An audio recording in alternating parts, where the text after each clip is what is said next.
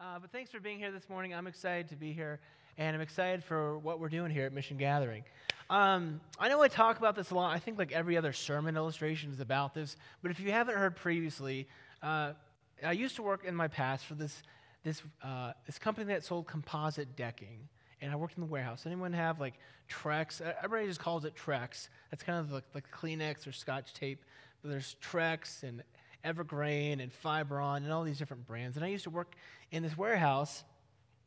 Um, you know, we'd, we'd sell this material, and I was kind of like the classic picker. You know, I'd assemble orders for delivery, and then I'd do the will calls as contractors or customers would come to, to get their item.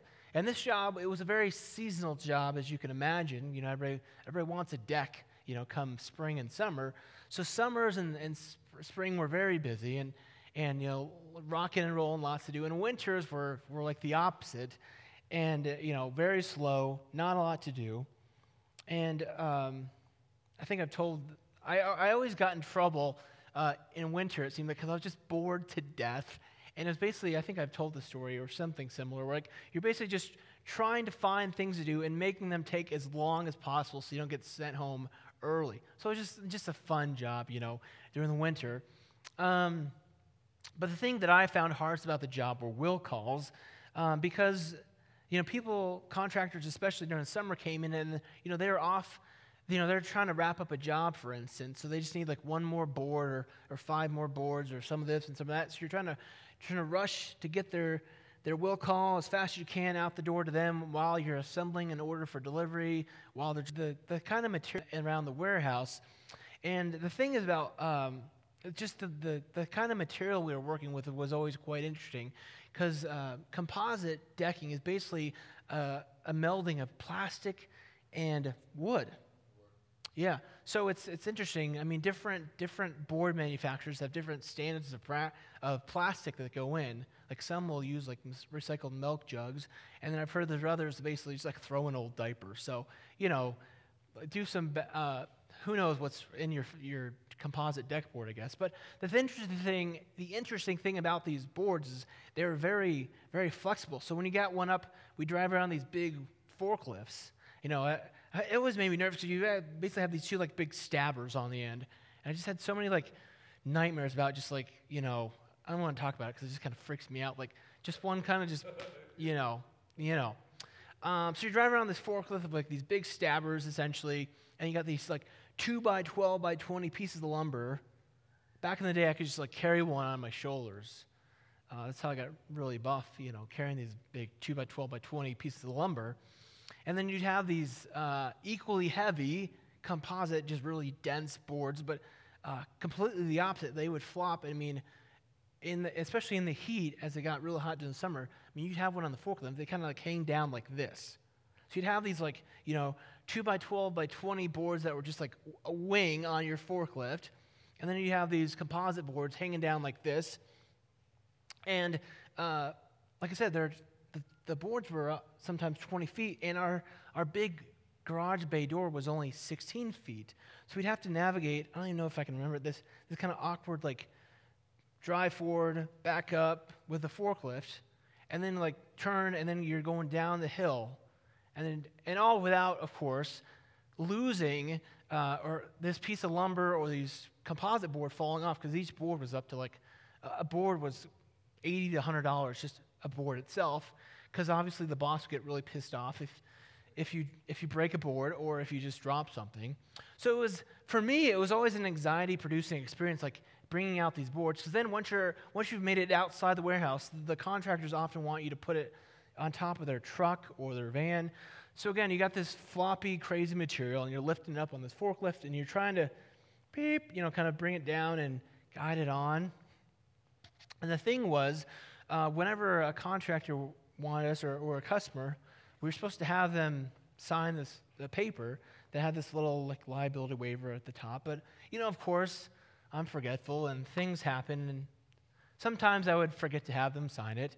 And it seemed like even if you did have them sign it, if you were helping this contractor, you know, carry in lumber or whatever, a, a load material, and something in their truck broke, like whether or not they signed the paper, like they wanted the shop to to reimburse them for the material or for their for the uh, for the damage. So it was it was like I said, it was always a will calls were always kind of a tricky experience in my my experience, and um, to me, kind of a sort of if I can say that's a damned if you do, damned if you don't kind of thing. And there was one time I was definitely uh, uh, I was definitely damned if I can be frank because I, I did not. Um, so was this this one time where it was, it was the winter months, and like I said, it was it was slow going, and you know I just would kind of just try to look busy enough for five hours before I would get sent home.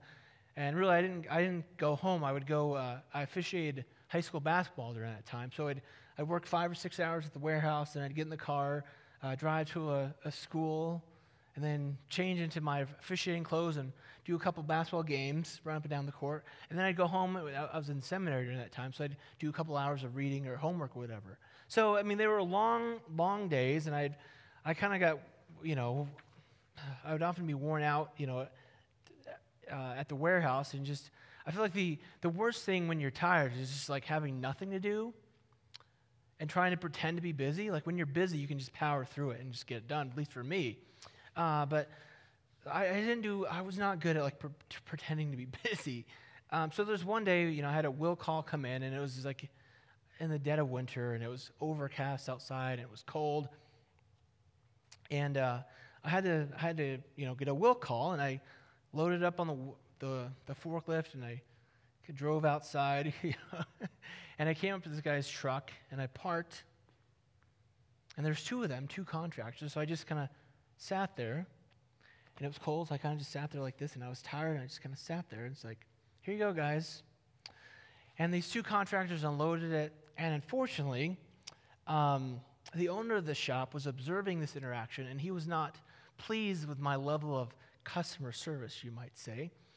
And as, uh, as soon as I stepped back into the shop, I mean, I was right there at the front of the warehouse, in front of the offices, in front of the customer service. I mean, he just laid into me and ripped me a new one. You know, he was screaming at me about how terrible an employee I was, how I didn't care about anyone. And he knew I was in seminary during this time, so he's just like, you're never going to become a pastor. No church is ever going to hire you. I mean, it was just, it was kind of brutal, uh, to be honest.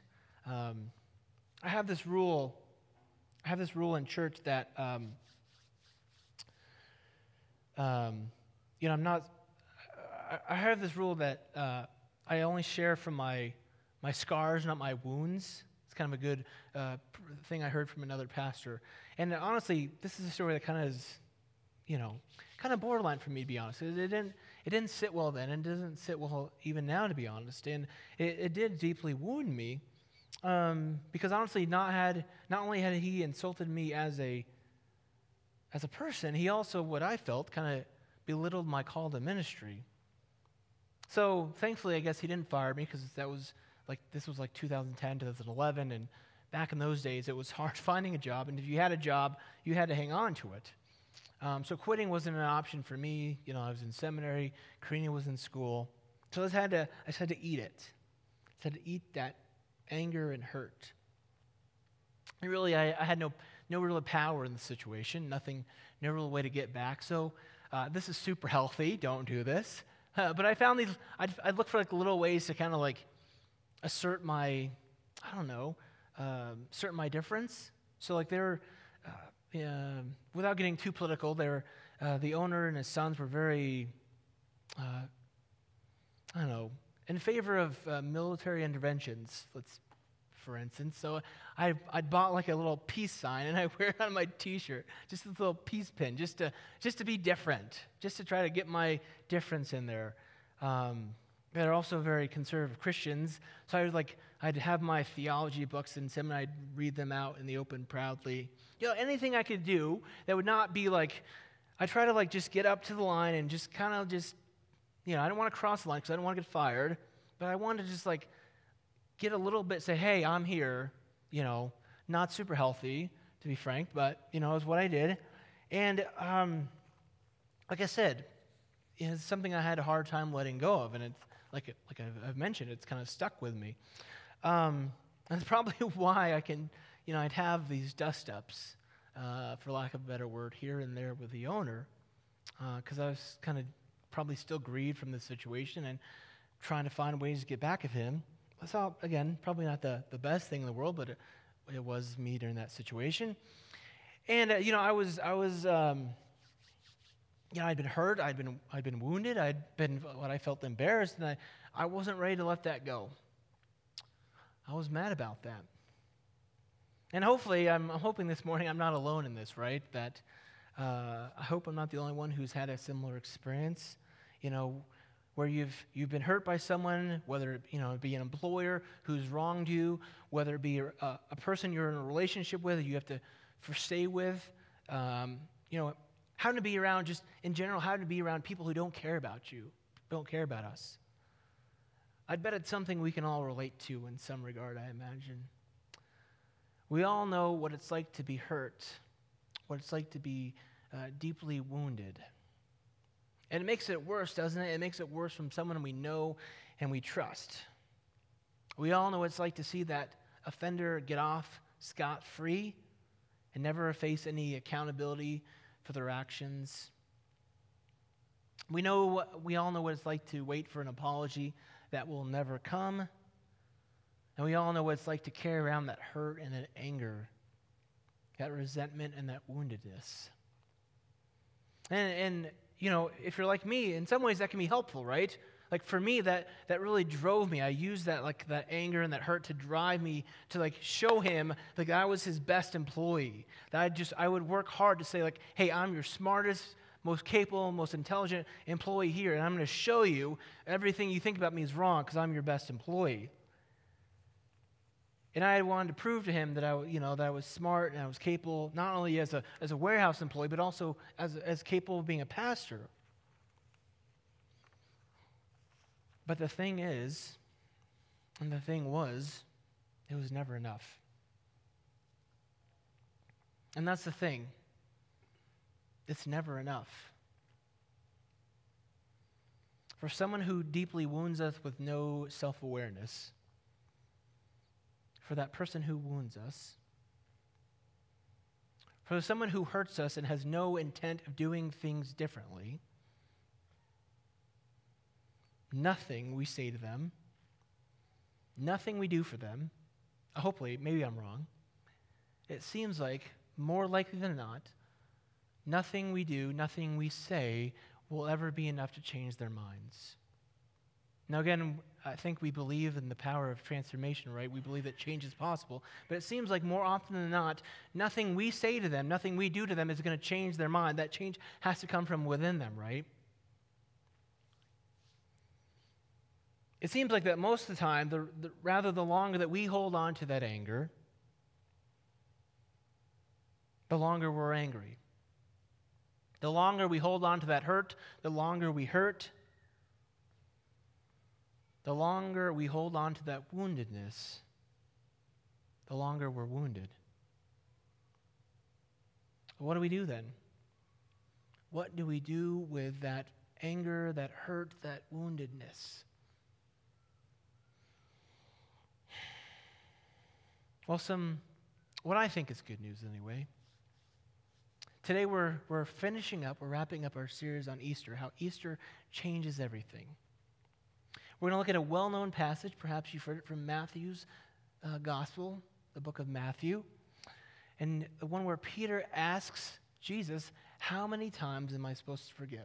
So it's a short little passage. Uh, we'll put it on screen here. Uh, and I, you know, I'd like to just read it for the sake of reading it from the Bible. But in the book of Matthew, uh, chapter 18, let me find Matthew. We're starting in verse 20 and 21, or 21 and 22. Short and simple. Then Peter came and said to him, Lord, if another member of the church sins against me, how often should I forgive? As many as seven times?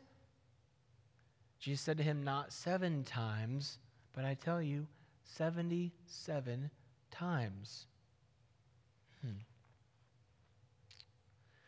Now, I think it's uh, interesting and worth noting that uh, many scholars think that, the, that Matthew wrote his book, or he, he assembled kind of all these Jesus sayings and quotes, with his own his own uh, Christian community in mind, his church, if you will. And many scholars also think that this community, this church of Matthew's, if you will, was a community, was a church that had a lot of conflict. So Matthew wanted to make sure that he included these sayings of Jesus in this chapter of this book so it could benefit his community, if you will. They could be guided, his quarreling members, by these teachings. Now, this is, again, this is a chapter of the Bible that if we've been in church for any length of time, especially the kind of church we've been in, we've probably heard this, uh, these verses used by people in positions of power to flex, flex their muscle, right? I remember when I was a kid uh, in church, um, this young woman being made to come forward uh, and apologize in front of the entire church because she had gotten pregnant out of wedlock. So, some definitely some bad history of people misusing this chapter and this text for uh, misusing what I believe that the text.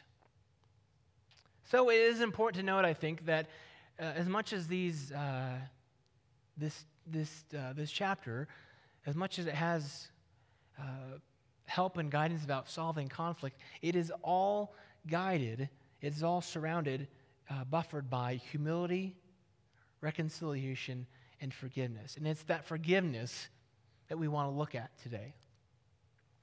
So, again, we have Peter coming to Jesus, and Peter asks Jesus, How many times am I supposed to forgive? And Jesus says, Not seven times, 77 times, or, as, as some other translations have it, 70 times 7.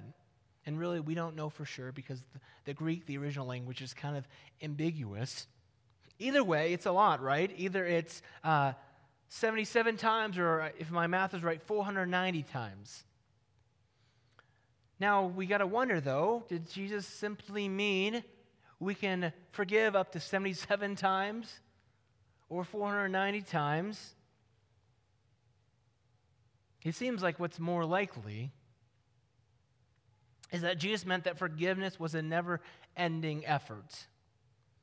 And that really that would have surprised Peter because when Peter asked even up to seven times, that was a big deal.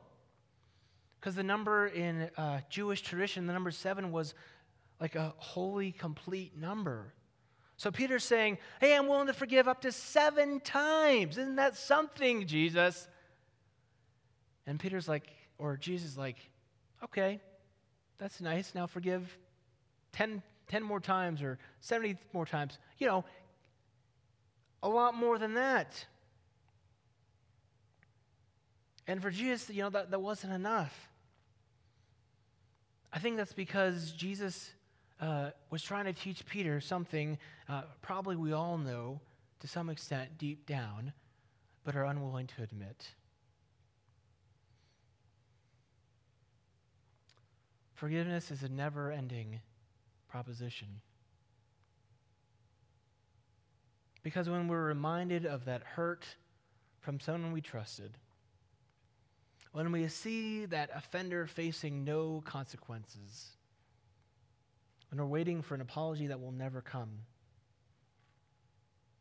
we're going to keep having to intentionally change our attitude we're going to have to keep working to let go of those negative feelings. We're going to have to keep resisting the urge to have vengeance. And forgiveness is going to be a long, ongoing process that may take seven times. It may take 77 times. It may take 490 times. It's an ongoing process. Now, while we're talking about forgiveness this morning, I think it's also important to talk about what forgiveness is not. Forgiveness does not excuse wrongdoing. Saying that I forgive you should also imply, uh, don't do that to me again, or uh, what you did to me is not okay, don't do it again. I was thinking back when I was in high school, I had a, a Spanish class, and we were in this little, little kind of narrow room, this narrow classroom that was right next to a kid's uh, classroom. I went to like a Christian school we were all kind of in these kind of in the same campus together. And, and I remember one day we were, were in class, and this kid was, I guess, banging on the wall. You know, it was probably this second or third grade kid. And the teacher brought him into our room and, and paused the class and said, Hey, you know, and she instructed this young boy to apologize. And we all, just a bunch of teenagers, just kind of rattled off, Oh, that's okay. And Miss Reed, I remember her name was Mrs. Reed. She was a she was a really good Spanish teacher. When she'd get mad at us, she'd just kind of like start rambling off in Spanish. Like she just like teaching in Spanish, and I was just like, I have no idea what's going on. Uh, but she stopped us. She said, No, class, we don't say that's okay. We say, I forgive you. Is that a wise lesson from a wise teacher? Forgiveness is also not a response to someone else's uh, contrition. Uh, and again, this is, this is personal for me. Uh, I won't share too much details, but uh, I was in this professional situation where uh, this, this colleague I was working with broke some rules, and I took it to the superiors and said, What happened is not okay. And the superiors said, You're right, what happened is not okay. This person needs to apologize to you. Did that person ever apologize? Nope. Still waiting for his apology. But I cannot hinge my forgiveness on this person's uh, coming apology, right? Or else I'm going to be emotionally held hostage by the hurt that they caused me or they've caused us. And also, we should say forgiveness doesn't come immediately. Um, even if I forgive this person who hurt me, did wrong to me, I wish it was that easy. I wish it was just boop, gone, away. My anger, my hurt, my resentment. It's kind of like, uh, in some way, someone said it like a spiritual batting practice. Uh, the Rockies' offense is finally coming around, right? And they've been scoring some runs. You know, their, their skill and their, their ability to hit on the field doesn't come about by them just showing up it comes about with them putting hours and hours of practice in the batting cage, refining their skill. In the same way, our ability to forgive those people that hurt us, it doesn't come the first time we forgive or the second time. It comes after repeated attempts to forgive and let that go. Spiritual batting, batting practice for the game of life, if we can say. So, if nothing else today, I want you all to understand the importance of forgiveness in your life because we know this saying, right? Holding a grudge, we know this, right? Holding a grudge is like drinking poison and what? Waiting for the other person to die. And trust me, I've drinking a lot of poison over my life. And can I get some amens there? Amen. Yeah. Holding on to your hurt, your anger, your woundedness. I hate this. But holding on to your hurt, your anger, your woundedness will only deepen that hurt, that anger, that woundedness within you. I wish it wasn't the case, trust me. And I think deep down we all know this, right? You know what it's like to be hurt by someone you trust deeply. You know what it's like to see someone hurt you and not you know, be contrite for their actions. You know what it's like to be waiting for an apology that will never come, right? It stinks. So you know how important it is to be able to forgive and to move on from that hurt and that anger and that woundedness. If I can bring this back just like Jesus did. We forget that, right? we forget that Jesus forgave. Jesus forgave when he was on the cross being unfairly punished. Jesus forgave those who were hurting him. Jesus forgave. And, and I think this is why it's important to remember that Jesus was human also. We often talk in, in Christianity about Jesus' divinity, Jesus being God. Well, an important, an important part of of Christianity throughout the centuries has been that Jesus is also fully human. So when Jesus was hurt, when he was wounded, sure, literally, but also mentally and emotionally, She's experienced those same hurt, that same woundedness, that same um, mis, you know, anger that we experience. You know, he knew, right? He knew what it was like to be unfairly punished. He knew what it was like to be hurt by people he trusted. I mean, Judas, right? Peter. He knew what it was like waiting for an apology that would never come. And still he forgave. And this is, this is why it, it matters, why Jesus' humanity matters. Because if, if Jesus can forgive, then so can we. It wasn't just some divine thing by the power of God, Jesus forgave. It was we can forgive too, as Jesus forgave. And that's why I believe Jesus' resurrection changes everything. That's why Easter changes everything, because Jesus shows us how to live in a spirit of love and forgiveness.